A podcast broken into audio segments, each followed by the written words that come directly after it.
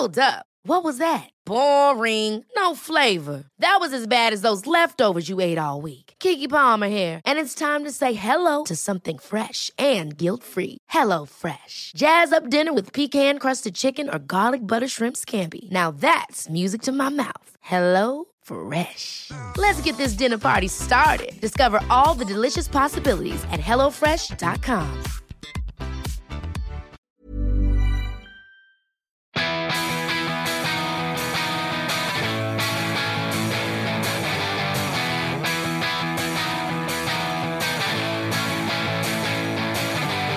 This is the We Are Going Up podcast. We've got the Football League covered.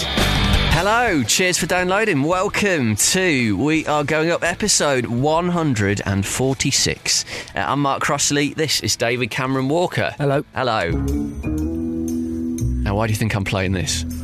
Pink Panther. Where were you this weekend? I was in um, I was in the wilderness. I was in the middle of nowhere, in uh, near Buxton in Derbyshire, without phone signal or internet for four days. it was marvellous. And you were on a murder mystery weekend? Yeah, well, the, the Saturday night of the weekend was a murder mystery. Right, thing, okay, yeah. well, that, that's why I'm playing this. So who did it? Or can you not possibly say? Well, uh, for large spells of the evening, I thought it was me, Good. but it wasn't. Brilliant. Okay.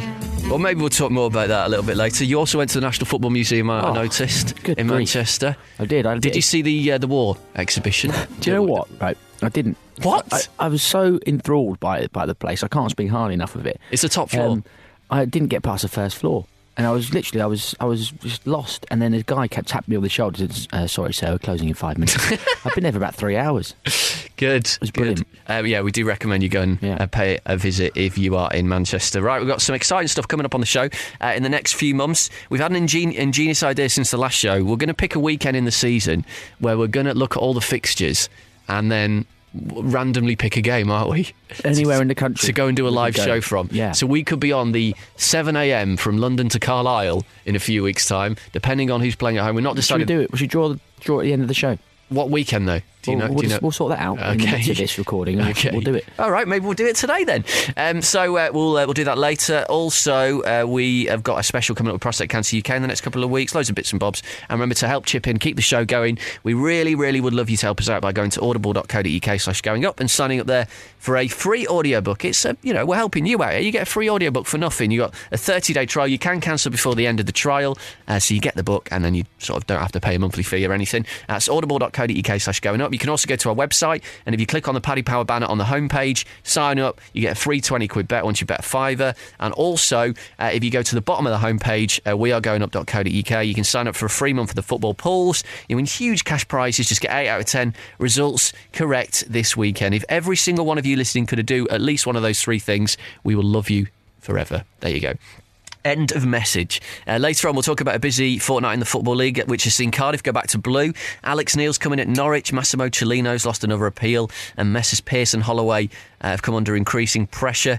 Uh, one man who has come under increasing pressure and not clung on uh, is Bob Peeters. With Charlton having no win since early November, he's been replaced by Guy Luzon, uh, ex-Standard Liège boss at the Valley. Uh, the Addicks' fourth manager in just 10 months, or the fourth head coach in just 10 months. Later, we'll be joined by Alex Stedman uh, from the radio show and the podcast Charlton Live to discuss uh, what's been going wrong in South East London. But first, we are going to begin in the Black Country at Molineux, where Wolves beat Blackpool 2 0 uh, in the Championship at the weekend to make it five wins from their last six games, uh, leaving them just one point outside the playoff places. However, the weekend's match was overshadowed by the news uh, that emerged last week that their former chairman, Sir Jack Hayward, had passed away in Florida aged 91. Hayward was a local lad turned businessman who went on to own his boyhood football team for 17 years before selling the club to Steve Morgan for a tenner.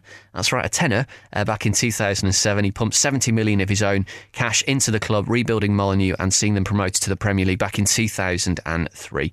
Uh, joining us on the line right now, uh, later to discuss Wolves' season, but first to talk about Sir Jack, his life and his legacy, is David Evans, who's the host of the award-winning Wolves Fancast, uh, which was named Best Football Podcast at the Football Blogging Awards recently held at the aforementioned National Football Museum. Uh, you can download the Wolves Fancast from iTunes or wolvesfancast.com. Uh, Dave is on the line uh, right now. Dave, thank you very much for coming on the show. Uh, you were there at Molineux on Saturday. Was it quite an emotional atmosphere for everyone?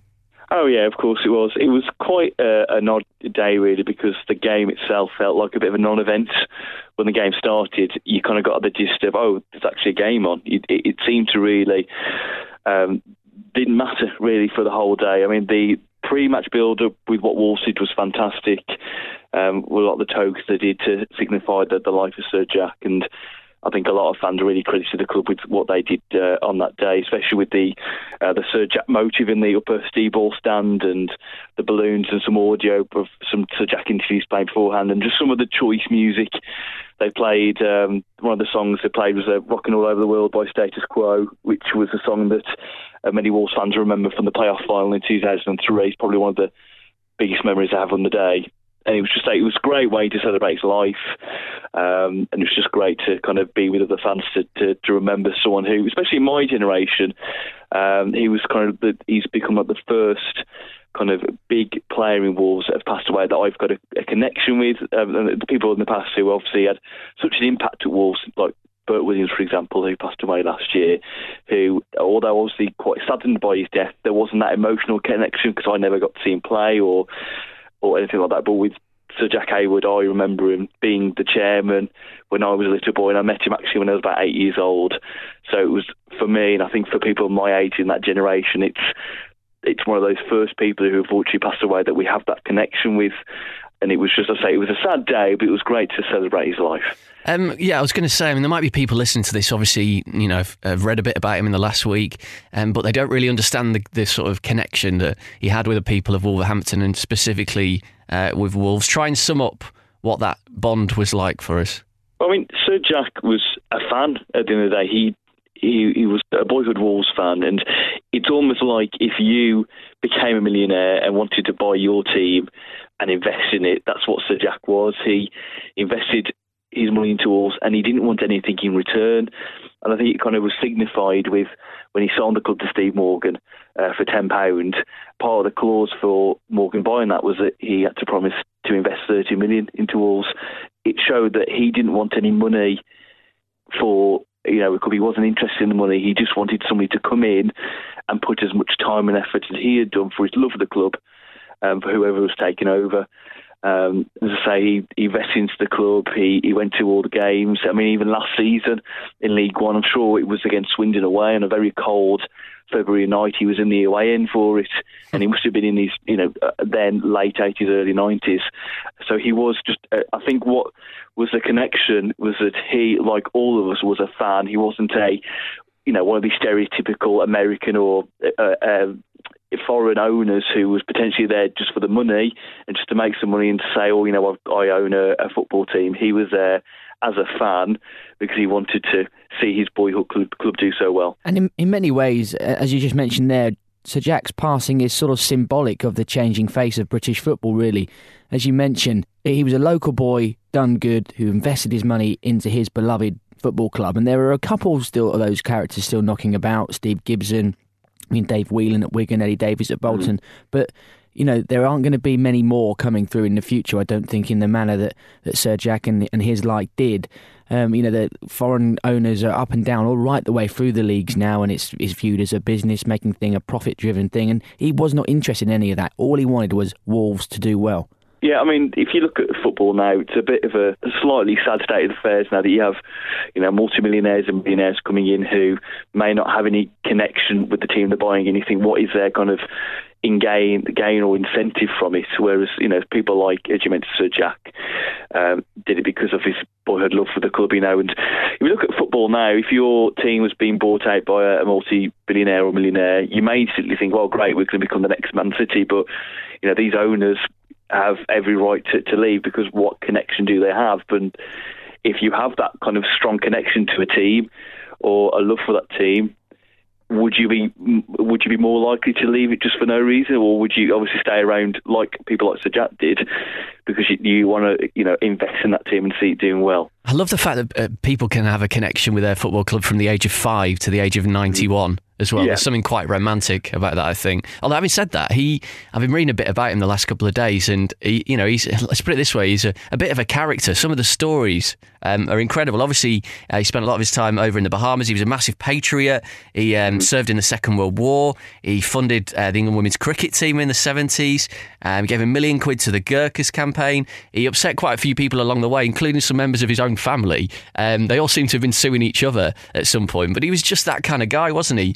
That kind of character. Yeah, exactly. I mean, he was a, a lovable um, person, really. I, I think one of the most famous things that come out in recent years is this whole thing in um, the misquote in The Guardian about how the, the Guardian did a piece on him, and The Guardian had printed that he had said that Wolves had the uh, worst team in the Premier League.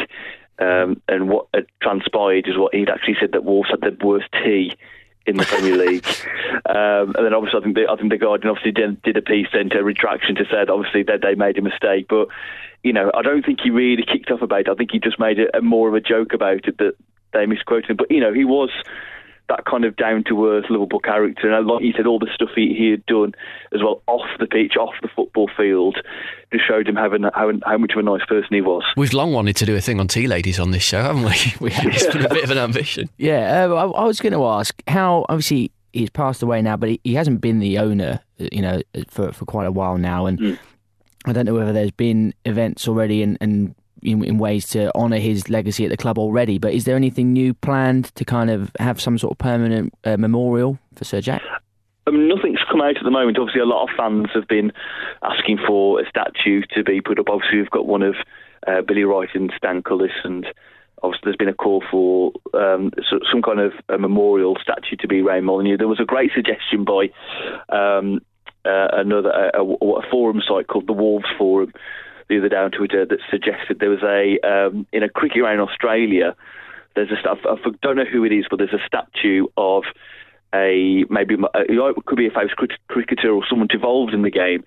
The statue is is them actually sitting on a seat watching the game with some binoculars, and someone suggested, could you have um, the uh, famous picture of Sir Jack where he's got his thumbs up at the Millennium Stadium? Could you have somewhere creating a space in the stadium where it's almost like he's sitting watching the game with his thumbs up? Because as I say, like we've said before, as he was a fan, it's almost like Jack's always with us watching the game. I think it's something completely different to what you don't get in English stadiums or you know any kind of in football in general. Um, but there's been no kind of sighting of if what the club are planning is at the moment at the game on Saturday on our big disused um, video screens, which have been working for about 10 years. Um, Well, they- actually, we should mention that. We should mention Mol- Molineux because that, I suppose, is another one of the, the biggest sort of legacies of his time at the club. You know, it was a, Hmm. a bit of a mess, wasn't it, when um, uh, when he took over in the early '90s? And I mean, uh, obviously, you had the, the extension a couple of years ago. I think when you were getting relegated from the Premier League, it started to be built. Uh, it must Hmm. be one of the, the biggest grounds, I would think, in the Championship, isn't it? I'm not sure, um, but it's certainly a you know impressive ground now. And again, that's a, another testament to the money that he put in. Yeah, exactly. I mean, he, he built that stadium uh, uh, out of nothing, and I think at the time when it was built, it was probably one of the at the time the most advanced, biggest stadiums in the country, and, and it has stood the test of time. And it's a we, you know, he put video screens in there, which again was probably ahead of its time. And you know, re- okay, the stadium probably now needs updating, but it's been a good 20, 25 years since that thought was even crossed anyone's mind. I mean, even if the, the stand or the development we're trying to get through at the moment wasn't done, I think people will still be happy with the state the stadium's in. Now, just to look at this season, I mean, football sometimes has a uh, a funny way of of kind of writing its own story, really. And I suppose this season, if you were to be promoted, it would be a fitting um, season in which to do it. Given given Sir Jack's passing, you're only two at one point outside the playoffs at the moment in eighth position. It's been a bit up and down, but recently you've, you've come back strongly.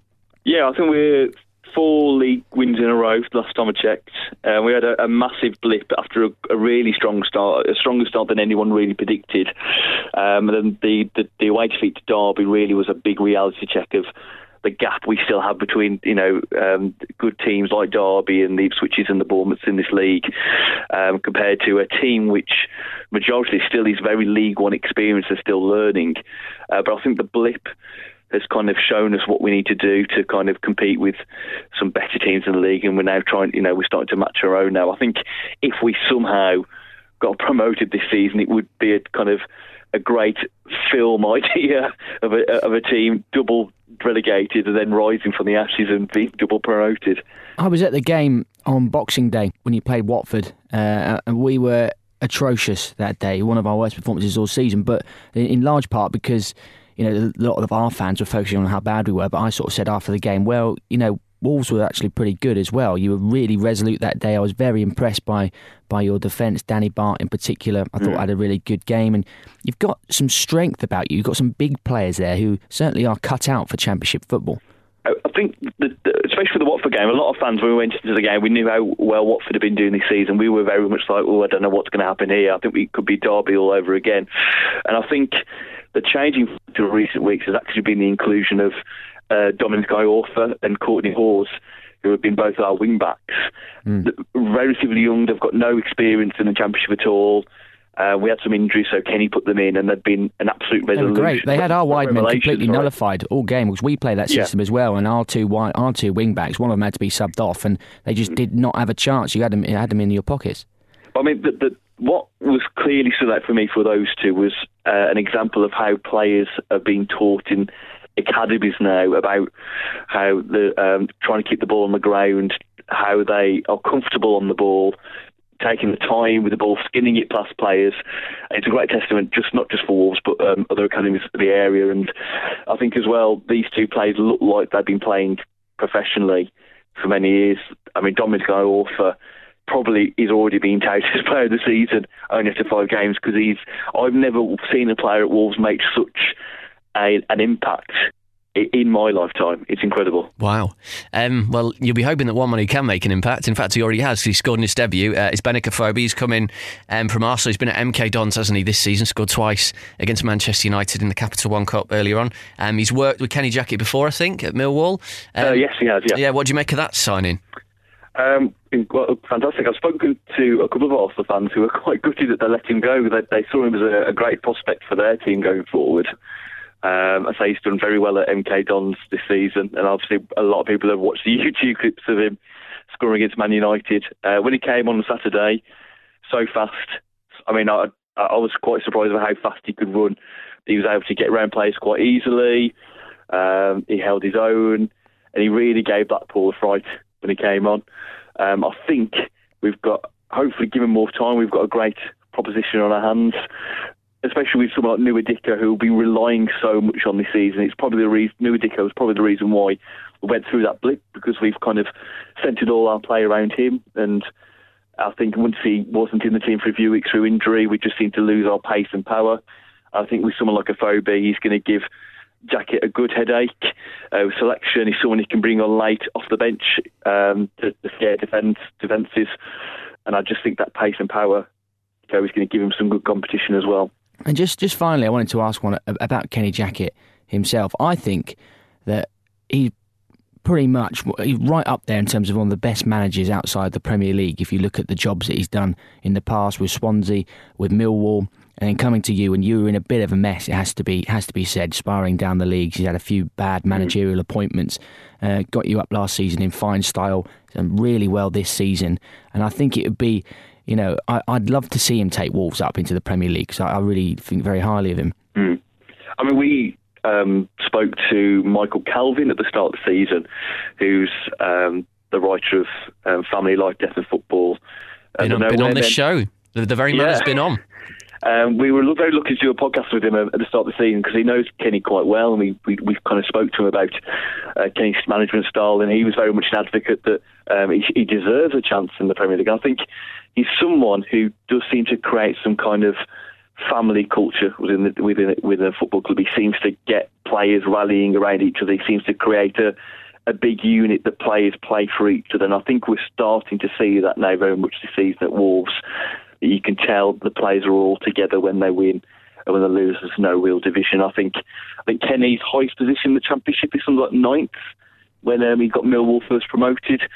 Um, and I think he has got a chance here with potentially a bigger budget to get somebody like Wolves in Premier League. And obviously, you look at his record, it would be great to see him in the Premier League. We hope, obviously, he gets us there.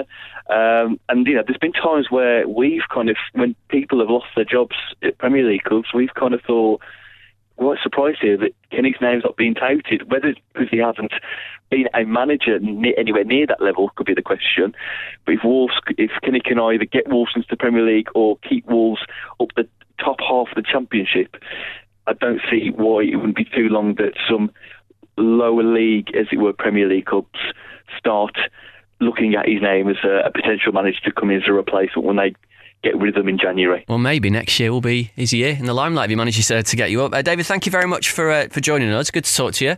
Okay, thank you very much for having me. Uh, best of luck for the rest of the season. That is David Evans, host of the Wolves Fancast, uh, which you can download right now from iTunes or if you go to their website, wolvesfancast.com. Next, we're going to change our focus to the team that Wolves are going to be playing uh, this weekend. We're off to the Valley because it's all changed at Charlton. This is the We Are Going Up podcast. We've got the Football League covered.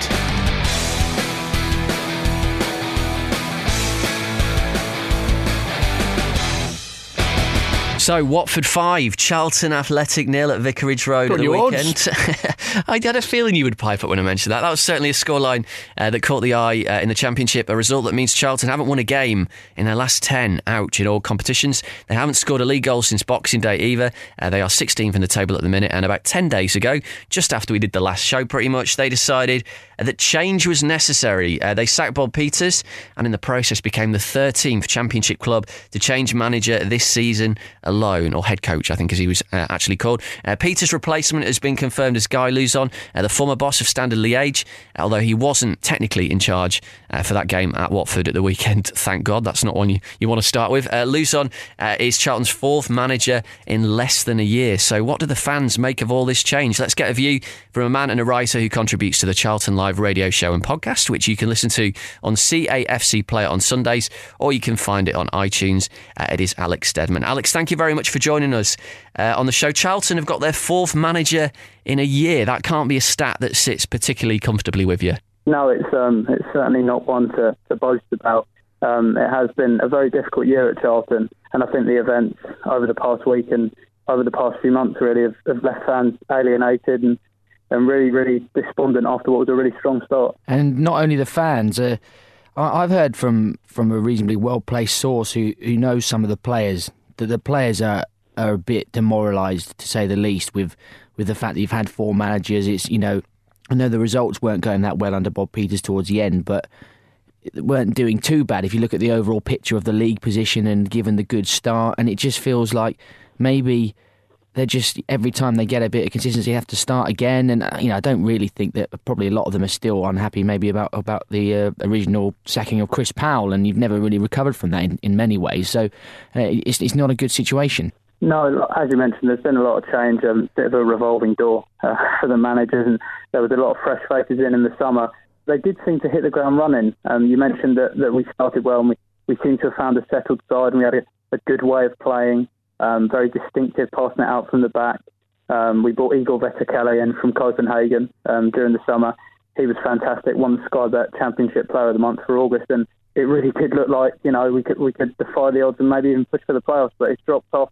We've had injuries and suspensions, and and I think the squad depth is what's let us down. To be honest with you, I think we have been a little bit exposed when we have had injuries and people got you know square pegs in round holes, if you will, and it's just all caught up with us. And unfortunately, Peeters was sacked last week, and I don't want to bravado about, you know, I saw it coming, but I, I did think the signs were there. Um, I saw all our matches over Christmas, and I'll be honest with you, I never, never envisaged that we were going to win any of them at any point. I mean, we played well in spells, but the confidence was on the floor. You could, you could see it, especially Saturday hasn't helped the 5 0 defeat you mentioned at Watford. That was a really sobering afternoon. It was it was really poor at Vicarage Road on Saturday. Well, you you wrote a piece after that game when you said that Charlton are completely devoid of leadership, belief, and confidence. They're a side that lacks their captain, a manager, and a sense of direction. Presumably, that sense of direction has got to come uh, from the top, and at the minute, it's a bit confused.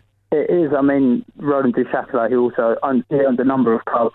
Um, Standard Liège being the highest pedigree, but he has this sort of business model where, where he likes to develop young players he, he likes to work with the youth systems, of which Charlton is obviously has a fantastic academy and has a good history for producing good young players. And I think fans and myself in particular also feel that I mentioned the lack of squad depth. I think sometimes there's a reluctance to move away from that business model and maybe look for players outside the network. I mean, we've just brought in Tony Watt, who was um, not really getting a game at Standard Liège. He used to play for Celtic. And I think fans are going frustrated that Roland Duchâtelet, because he's got money um, and we know the investment's there. We've got a new, fantastic new pitch and he's done wonders for training ground plans. But I think the fans would want to see a little bit more investment in the squad because the lack of numbers and bodies is what's cost us over the winter months. Alex, it's a, it's an interesting time that you come on now after that defeat against Watford because there are comparisons between the two clubs. We've got owners, as I'm sure you're aware, that in a similar way to Roland um, Duchâtelet, they they, uh, they yeah, you can't get away with that. Yeah, I could see you with Duchâtelet. Oh, I could yeah. see you were struggling with it. You're looking at it thinking. I wanted this. I was looking at it from the screen. I couldn't pick it out anyway. Sorry, uh, but it, the Pozzo family, you know, they own Udinese, Granada. They move players around the three clubs. It's a similar sort of thing. But what they've done is at Watford, they've been from day one and they still get criticised by some people, but from day one, they've been at pains to express to all of the, the, fans of the club that they want to retain that sense of community club, of a family club at Watford. They still do, you know, a lot of things in the community. They make sure that the players that they've brought in from the other countries, you know, really integrate with the, the home based players get out there in, in the town and you know do all the community visits and training with the kids and all that and and that, that spirit at Watford is still there despite the fact that we've also had four managers this season that's a bit of a blot on their copybook but that notwithstanding they've made a really good impression and I don't know if it's been the same thing at Charlton. Has there been any effort from Roland to, to really keep that spirit of Charlton alive? It's a difficult one, really. Um, I mean, I mentioned the training ground plans, and he, he is um, investing in the infrastructure. There's no doubt about that.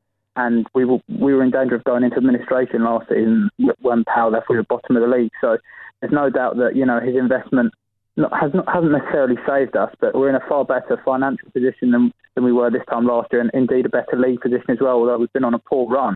I, for one, am just becoming a little bit, little bit disheartened because when, you know, the club comes to announce a new signing, I think you do have a pretty good idea of who it's going to be. I mean, you you don't look at who's out of out of a game at the age as such, and not that drastic, but you begin to get an idea of where these players are going to be coming from. And I just think we need championship experience. I think that's what we need. I think we need, like you mentioned, the Watford players that have come in and really taken to the Watford football club as a whole.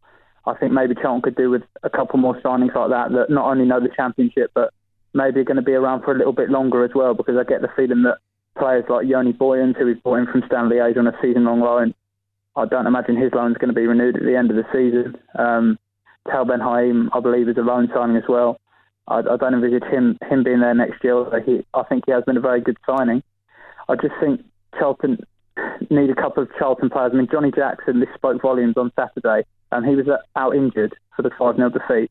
Came over to the away end at full time um, and stood there and clapped the fans. But even he cut such a forlorn figure. It was so, so noticeable. And he's the one man that Charlton fans look to to epitomise the club. He's the club captain, he's the leader, has a fantastic relationship with the fans. And, and he really looked disheartened and down after that 5 0 defeat. So that was worrying. And I think you are right. I think Charlton need players that are really going to come in and, and play for the shirt and, and give their all. And at the moment, I don't feel that the players we're bringing in to be honest, perfectly honest with you, are going to do that. And what do you think about the appointment of the new manager? Do you think that's going to improve anything? Not at all, to be honest with you. I wrote a piece on it for London 24 as well. I just think that the fan base was alienated anyway, uh, uh, given recent events, and I think this is this has done no favours. I mean, I'm sure you've you've been reading that Alan Curbishley was linked with the job, and, and Paul Jewell was linked with the job. Both managers with English experience and, and someone that the fans could relate to. And this guy Luzon's an unknown. Um, I mean, I'm you're aware he doesn't have he didn't have a work permit, so he didn't have a manager on Saturday. Um, I mean, well, that's and, that's a that's a bad start, isn't it? To appoint a manager who hasn't even got a work permit doesn't bode well. It doesn't. It's fallen at the first hurdle, really, haven't they? I mean, he took training. On, I think he arrived on the the Monday, I believe, or the Tuesday. Uh, took training on the Thursday, and then the statement came out on the Friday evening before the Watford game that he wasn't going to be in charge. I mean, his press conference um, live on Wednesday afternoon. Uh, I tuned in for our Charlton Live radio show that was broadcasting it, and I was tweeting in and what have you. And he didn't inspire me with a lot of confidence and, and a lot of passion. And to be perfectly honest with you, this is just my own opinion, but it didn't really look like he wanted to be there. I mean, it was pretty mundane answers, not a lot of um, em- emphasis on on being enthusiastic at all and sort of run of the mill stuff. And for a first press conference, I personally found that really disheartening. I'm interested to know your, your impressions um, of of Bob Peeters actually, because I, know you said it, it, did go wrong towards the end of his spell and the players weren't putting in the performances. But I, saw, I've seen a few comments throughout the season from from Charlton fans and, and sort of from journalists who cover cover the games that he's been involved in that he was an interesting character and he had something something about him and that you know that he, he that, that I saw some people sort of did take to him personally. Yeah, I, have spoken to him on many occasions for, for, for the stuff that we do with the club, and he's a fantastic guy. He's very, very passionate. Really threw himself into the job. You know, brought these players in, adhered himself to the fans. He used to play for Millwall, and to be honest with you, that's what the majority of Charlton fans associated with him. We didn't know a lot about him, but like you say, he came in, he made a good impression. He was passionate. His goal celebrations, you know, really fist pumping, running down the touchline and all sorts, and going for it. But there are rumours that that aggressive nature did spill over once, once it turned sour. Um, and I think there were some dressing room fallouts. And I think I think Peeters had lost the dressing room. I mean, I know when, he left, we were in 13th position in the table. So I don't actually think it, although the form didn't help, um, I think it was more the mood around the changing room. I mentioned that um, on Saturday the confidence was on the floor, and I think that's just been coming for weeks. I think I, I saw all the games over Christmas, like I say, and the players were shouting and arguing with each other from minute one. Um, Blackburn away, in particular, sticks in my mind. We were 2 0 down after about 20 minutes. And um, after the first goal, we uh, have a young goalkeeper, Nick Pope, and then Bikey and Ben Haim were in front of him in the centre of defence. And they all just sort of looked at each other like they'd never seen each other before after Jordan Rhodes had put, put the home side ahead. And that told you all you needed to know. You could tell just from that image alone, they say a picture speaks a thousand words, and that really did. I think the defence in particular, is confidence is shot to pieces at the moment, and conceding five. Oh, I mean, Watford could have easily, I'm not exaggerating, could have had eight or nine on Saturday. It really was that bad, and I just really, really hope that Guy Luzon can come in and steady the ship, if you will, because we are dropping like a stone at the moment. I know that um, a couple of years ago, Blackpool had a similar uh, good start to the season, much against the odds, um, and they fell down the league table quickly because games come so quick and fast in this division that once once you get into a losing run like we're in, it's so so difficult to get out, and when the confidence is so low as well, it's really difficult to pick the side up and go again. Well, I'm just looking at the fixtures you got. Obviously, Wolves away on Saturday. You've just won, I think, five of the last six. You've also got games against Middlesbrough, Norwich, Brentford and Derby all inside the next month. So it's not getting get any, any easier. easier. no. Um, I was going to sort of wrap it up there, but you did mention Nick Pope there. I'm actually a Bury fan, um, and we've just taken him on loan from you. But I'm hearing lots of good things about him. He was on loan at York, obviously, when they got in the playoffs last season. Is he one for the future that you that you're a little bit optimistic about? Yeah, most definitely. He's very tall. he's a young keeper, he's very tall. He's made some fantastic saves since he's been in the side.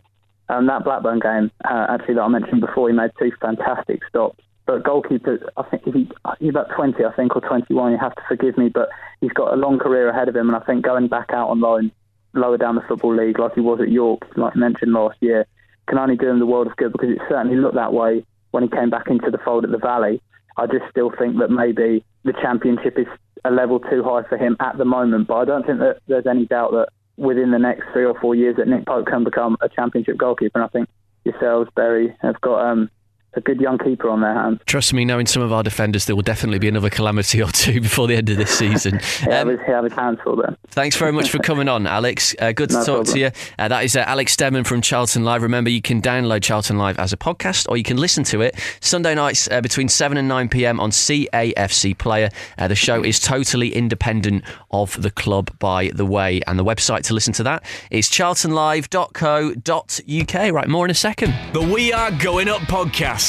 We've got the Football League covered.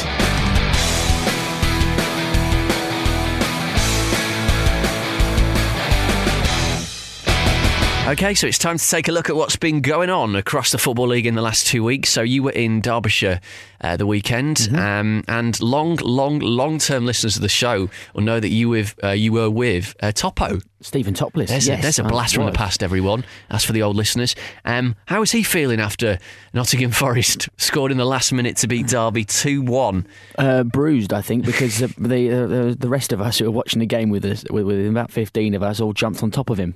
Massive pile. Was was he reminiscent of Stuart Pearce on the touchline? Yeah, and some. Um, it was brilliant, though, you know, because they didn't start too well. Derby got that, that goal, the own goal from Lansbury, and you just you know you're thinking, oh god, here we go again for Forest. But you know a real. Um, not a spectacular performance, but they dug in. You know, they did what they needed to do to stay in the game. They held on. Assombalonga gets his poacher's goal and a fantastic finish from Ben Osborne. You don't shoot, you don't score. What a strike. Mm. Um, Lee Grant could have done maybe a little bit better on his near post It's there. very hit so fast though. The pace of the ball in real time, if you look at it, it was a mm. superb strike. And that is a real win for the fans because obviously they got humped there 5 0 last season. Mm. Uh, been in a bit of a, a shocking run, but um, a huge win for Stuart Pearce. Obviously, Danny Mills came out and kind of got involved, tried to jump on the Pearce out bandwagon. Uh, listen to Forest's next five games. They've got to try and build on that. They've got Fulham away, which has probably been played by the time you hear this. I think that's on Wednesday night this week. Then they've got Millwall at home, Brighton away, Wigan at home, Blackpool away. So they're playing four of the bottom six in the next five games.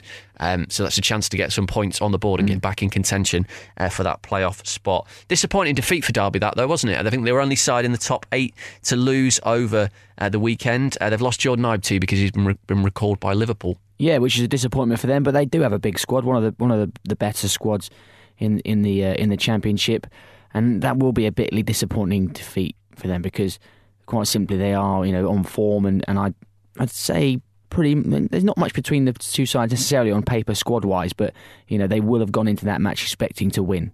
And they and they haven't, and it's a blow because the the, the teams at the top of the championship are, are all putting points on the board every week at the moment. Can I just say on a purely personal level, uh, obviously, you know, everyone's got their own opinion on Stuart Pearce as a manager, but I think it's great that the majority of Forest fans are still with him Yeah. and have stood by him. It's just Yeah. nice to see that in football. I know he's a club legend, so he gets slightly more leeway, but I always like it when uh, fans stand by a manager and he comes good. Not saying he will, but obviously that was a good win at the weekend. Uh, right, top of the table, talk to me because uh, Bournemouth won 2 0 uh, at Rotherham over the weekend to stay top of the pile. Tommy Elphick and Callum Wilson, uh, but they are playing Leeds United away uh, as we record. In fact, I think it's just finished, hasn't Just it? Just finished, and they've lost one 0 to Wow. Leeds, which That is is a, a huge shocker. win for Leeds. Second defeat in three for Bournemouth as well. Mm. Obviously, they lost at home to Norwich uh, just over a week ago. Um, they will stay top for the time being. Uh, the other game tonight was, remind me, It was Middlesbrough v Cardiff at the Riverside, and Middlesbrough have won 2 1. well, have they gone top then? I can't, uh, I haven't got the table in front of me. No, they have gone Oh, no, top. they've gone one point off, so they've gone into second. Second, yes. I think uh, Ipswich were in second. They won 3 1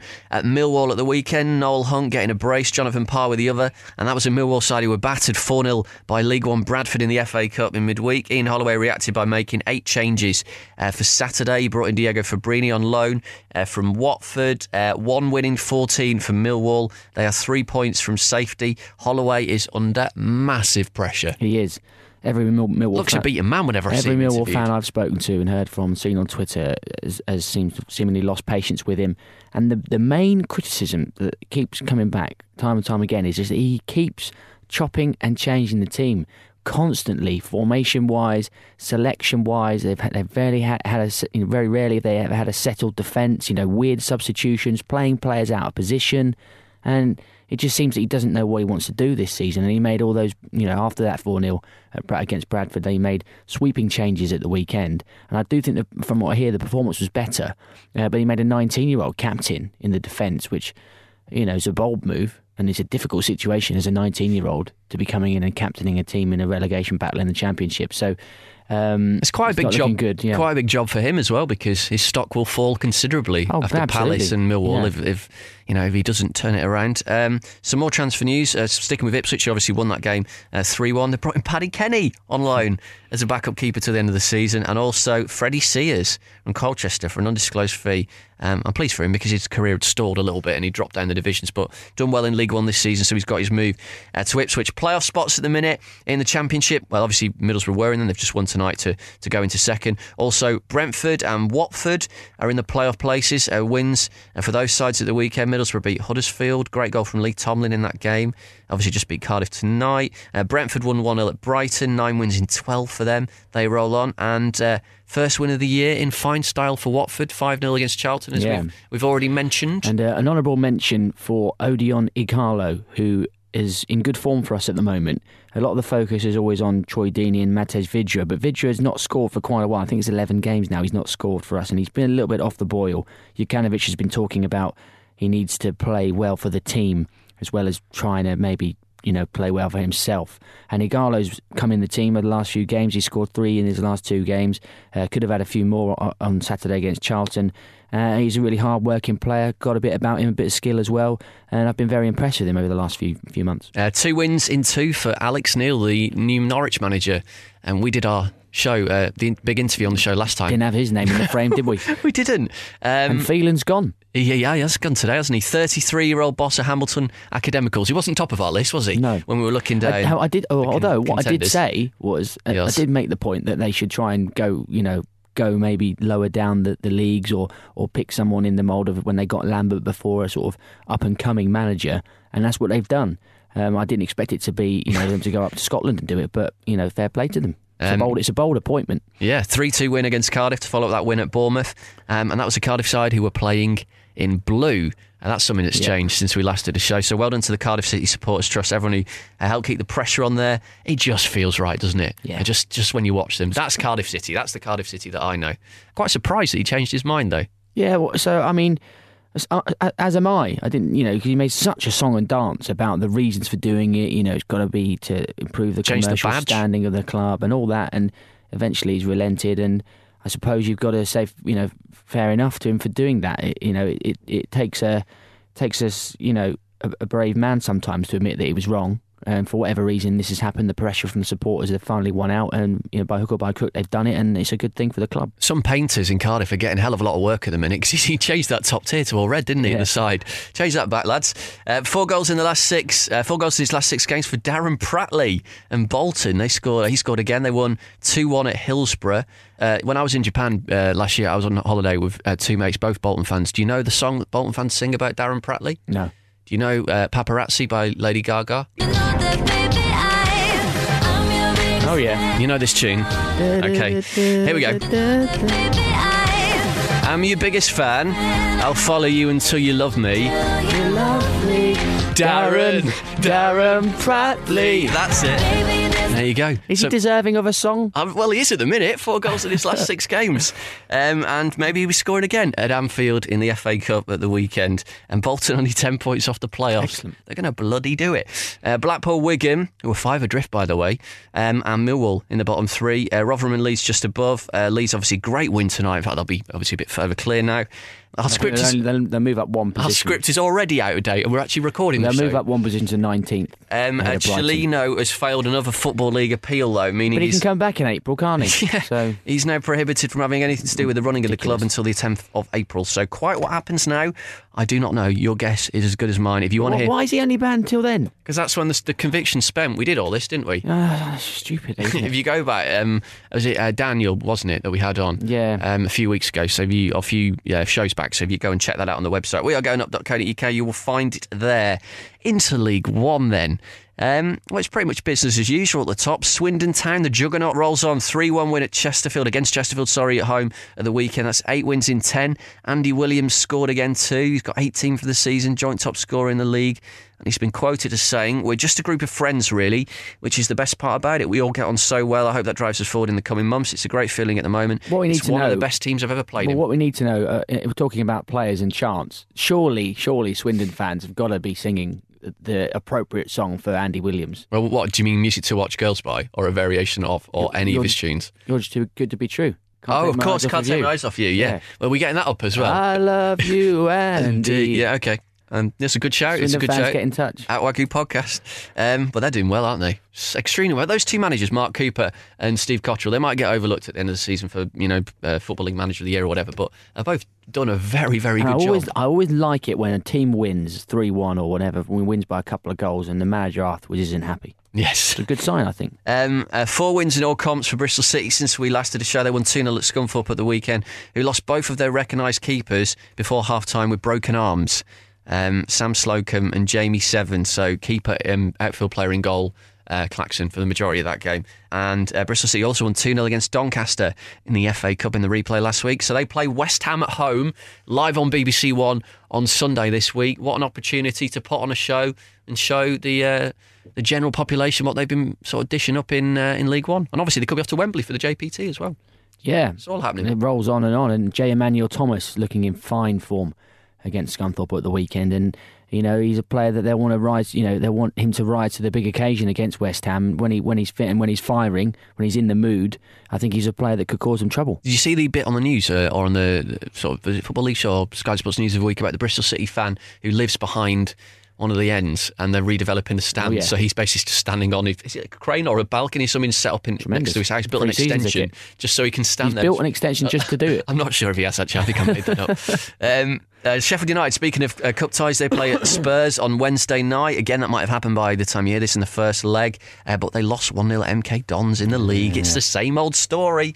Uh, 18 points off the top two, and they're out of the playoffs now. Surely they couldn't fail to make the playoffs. That would be a catastrophe, especially considering their uh, Yorkshire neighbours, Bradford, are above them at the minute in the League One. Uh, Bradford, another team with a cup on their mind though as well at the well, moment. yes. so What a tie they've got at the weekend. Stamford Bridge away at Chelsea. You still got your flag? I've still got my flag. Yeah, Take I'll it get on it down out. there. Yeah. Um, Peterborough lost again at the weekend in League One, 2 1 away at Port Vale. That's just five points from the last 36. They are down in 15th.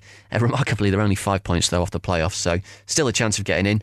Now, um, obviously, we've got to talk about Darragh MacAnthony at this point and his um, his rant last week. If you didn't see this on Twitter, he absolutely let rip. Um, I've got it all written down here. It's going to take me about 10 minutes to read it all out. Basically, he was just laying into the squad, the players, the kind of thing fans do and kind of write it on Twitter, but not many of the Where, chairman where do you the club. stand on that then? Do you think it's a good thing or should he have Uh, kept it in house? I'm not sure. Um, As a fan of a as a fan of Peterborough, I mean, I'm just trying to think what I'd think if one of, if our chairman did that. Like, uh, on the one hand, I think I'd, I'd I like, I'd like, I, I like the honesty. Yeah. but I, I just don't think it's going to be good for morale. will it be good in the long term? And, and I suppose that entirely depends on the characters within that football club. Are they going to be the types that respond to it and think, right, he's he's given us a real rollick in there in public. We've been shown up here, and we need to prove him wrong. It's also Or one. are they going to be the sort of goes right? Well, if you're going to say that, mate, you want to see me play bad, or you wait? You, you just wait. And Well, I'm, well I'm it's also one thing uh, having a go at the whole, you know, team or squad in one go, but picking on individuals like he did in some of the tweets, like Yeah. peed off that a player with Joe Neal's ability can miss an open goal from five years, five yards out. Uh, he should be scoring 10, 15. I'm sorry, am I boring you over there? he should be scoring 10, 15 goals a season. I mean, that's where it gets a little bit. You think, is I there any need to be quite that? You're kind of nitpicking in individual little incidents. Yeah, of course, these players should be doing better. They should score chances when they've got when they're presented to them. But it's not as simple as that, is it? All the time, you know, there are, there are broader things as well. And I mean, it's interesting because before the, he did that rant on the Saturday night, I was looking at that result and I was seeing some unrest from Peterborough fans saying some of them saying we want Darren Ferguson out, and you'd thinking right, okay, maybe this could happen. And then MacAnthony is very much aimed his aimed his cannon at the players and not really at the manager, which is interesting, you know, because usually it's the manager who's the one that takes the fall. But and the people say, you know, you- the the, the typical complaint from particularly from ex players and, and stuff is and pundits is well, why why don't the players get more blame? Well, they are now, so it's, that's an interesting situation. watch this space. Uh, Gillingham beat Coventry 3 1. Uh, they've got a little bit of breathing space just above the drop zone. Orient uh, drew 2 2 at Preston live on the telly on Friday. They're just outside the uh, relegation zone on goal difference. Really good interview in the Evening Standard in London today. Um, Mihir Bose has done a piece with Barry Hearn. Um, you, I recommend reading that on the London Evening Standard website. Basically, sort of saying to um, Francesco Bichetti, I slag you off for pronunciation earlier. I've done exactly the same thing there um, about the fact that um, he sort of said when Bichetti took over that you know I'm always on the end of the phone. You can call me about anything, and he's not had a call at all all season. And obviously they've gone from going through various managers and they've gone from the playoffs right down to just above the relegation zone. Um, goal of the weekend in League One: Billy Daniels for Notts County against Crewe. I reckon that was a screamer, and uh, they remain uh, Crewe in the relegation zone alongside Colchester. Uh, Yeovil, who picked up their first win in ages uh, at home against Bradford, and Crawley, who are on a shocking run at the minute. They lost again at the weekend. I did have that written down somewhere. Uh, hang on, where is it? Yeah, they lost uh, 4 1 against Rochdale. And Rochdale play Stoke at Spotland in the FA Cup on Monday next week in front of the TV cameras. They are on a great run. I think they've won every game so far in 2015. So, um, Even that man Calvin Andrew, who I slagged off so badly pre-season scoring, and he's doubled his career tally, hasn't he? to be fair, something like that. the keeper did hit, hit it straight at him and it rolled in.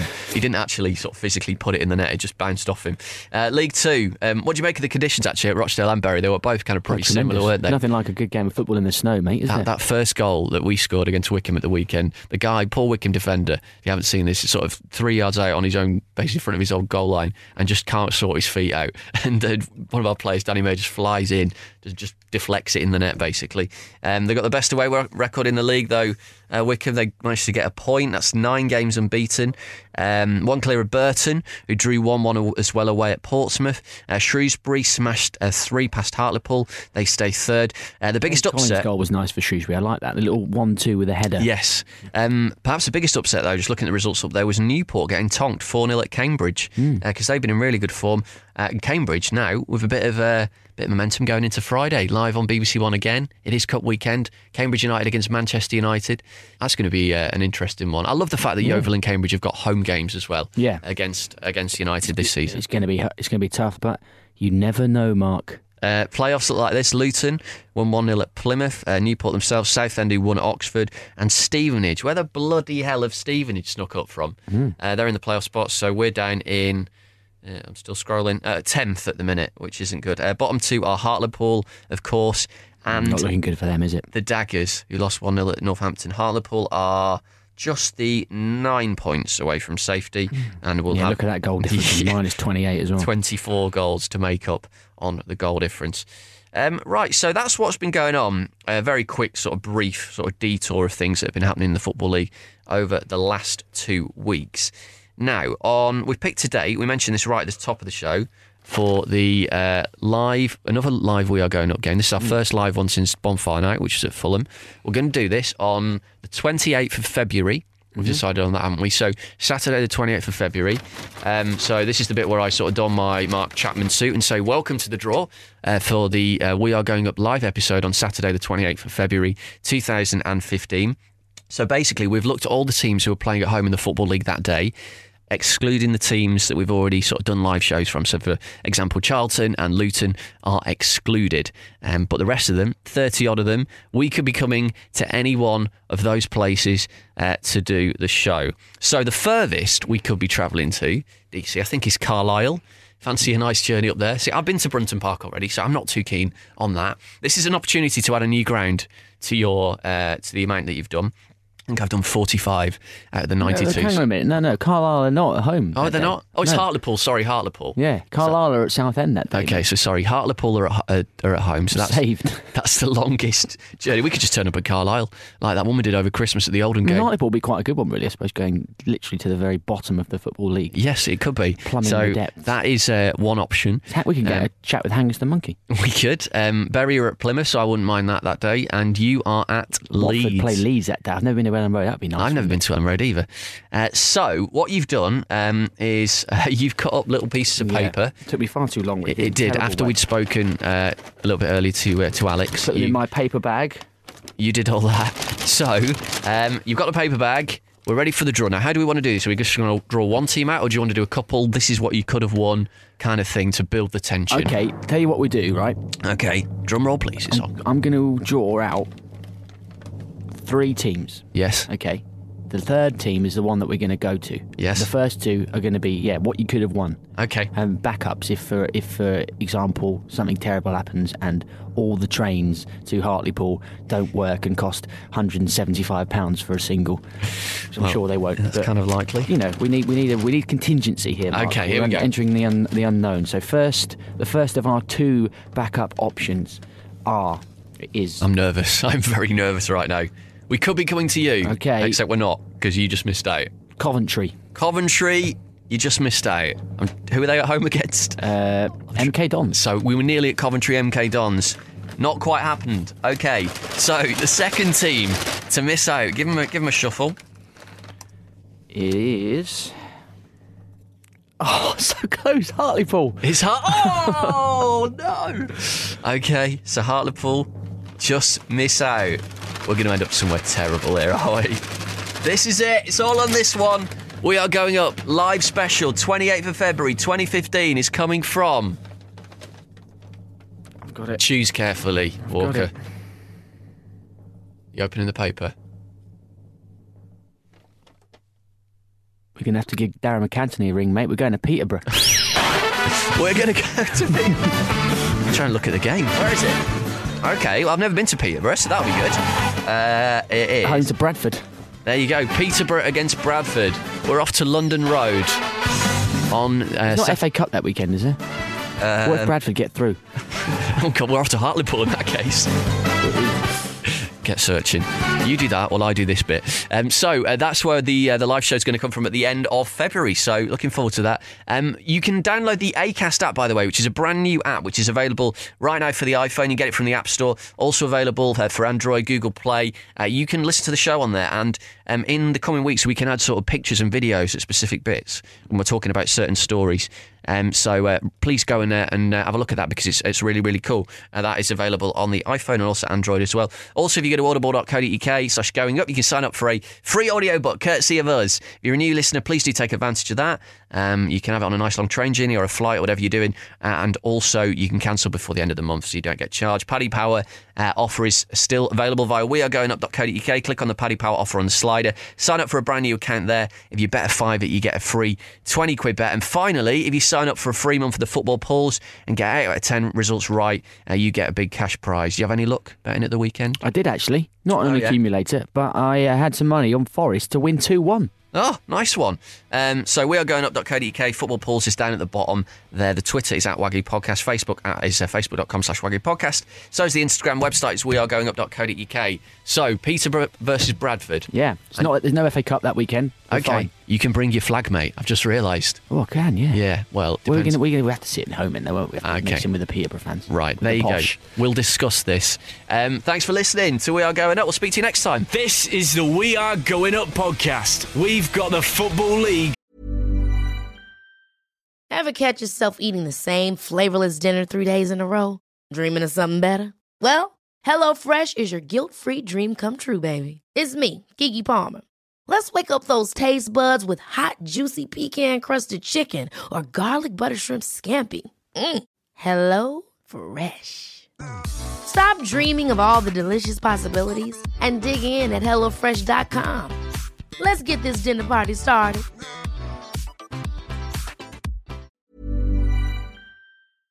Covered.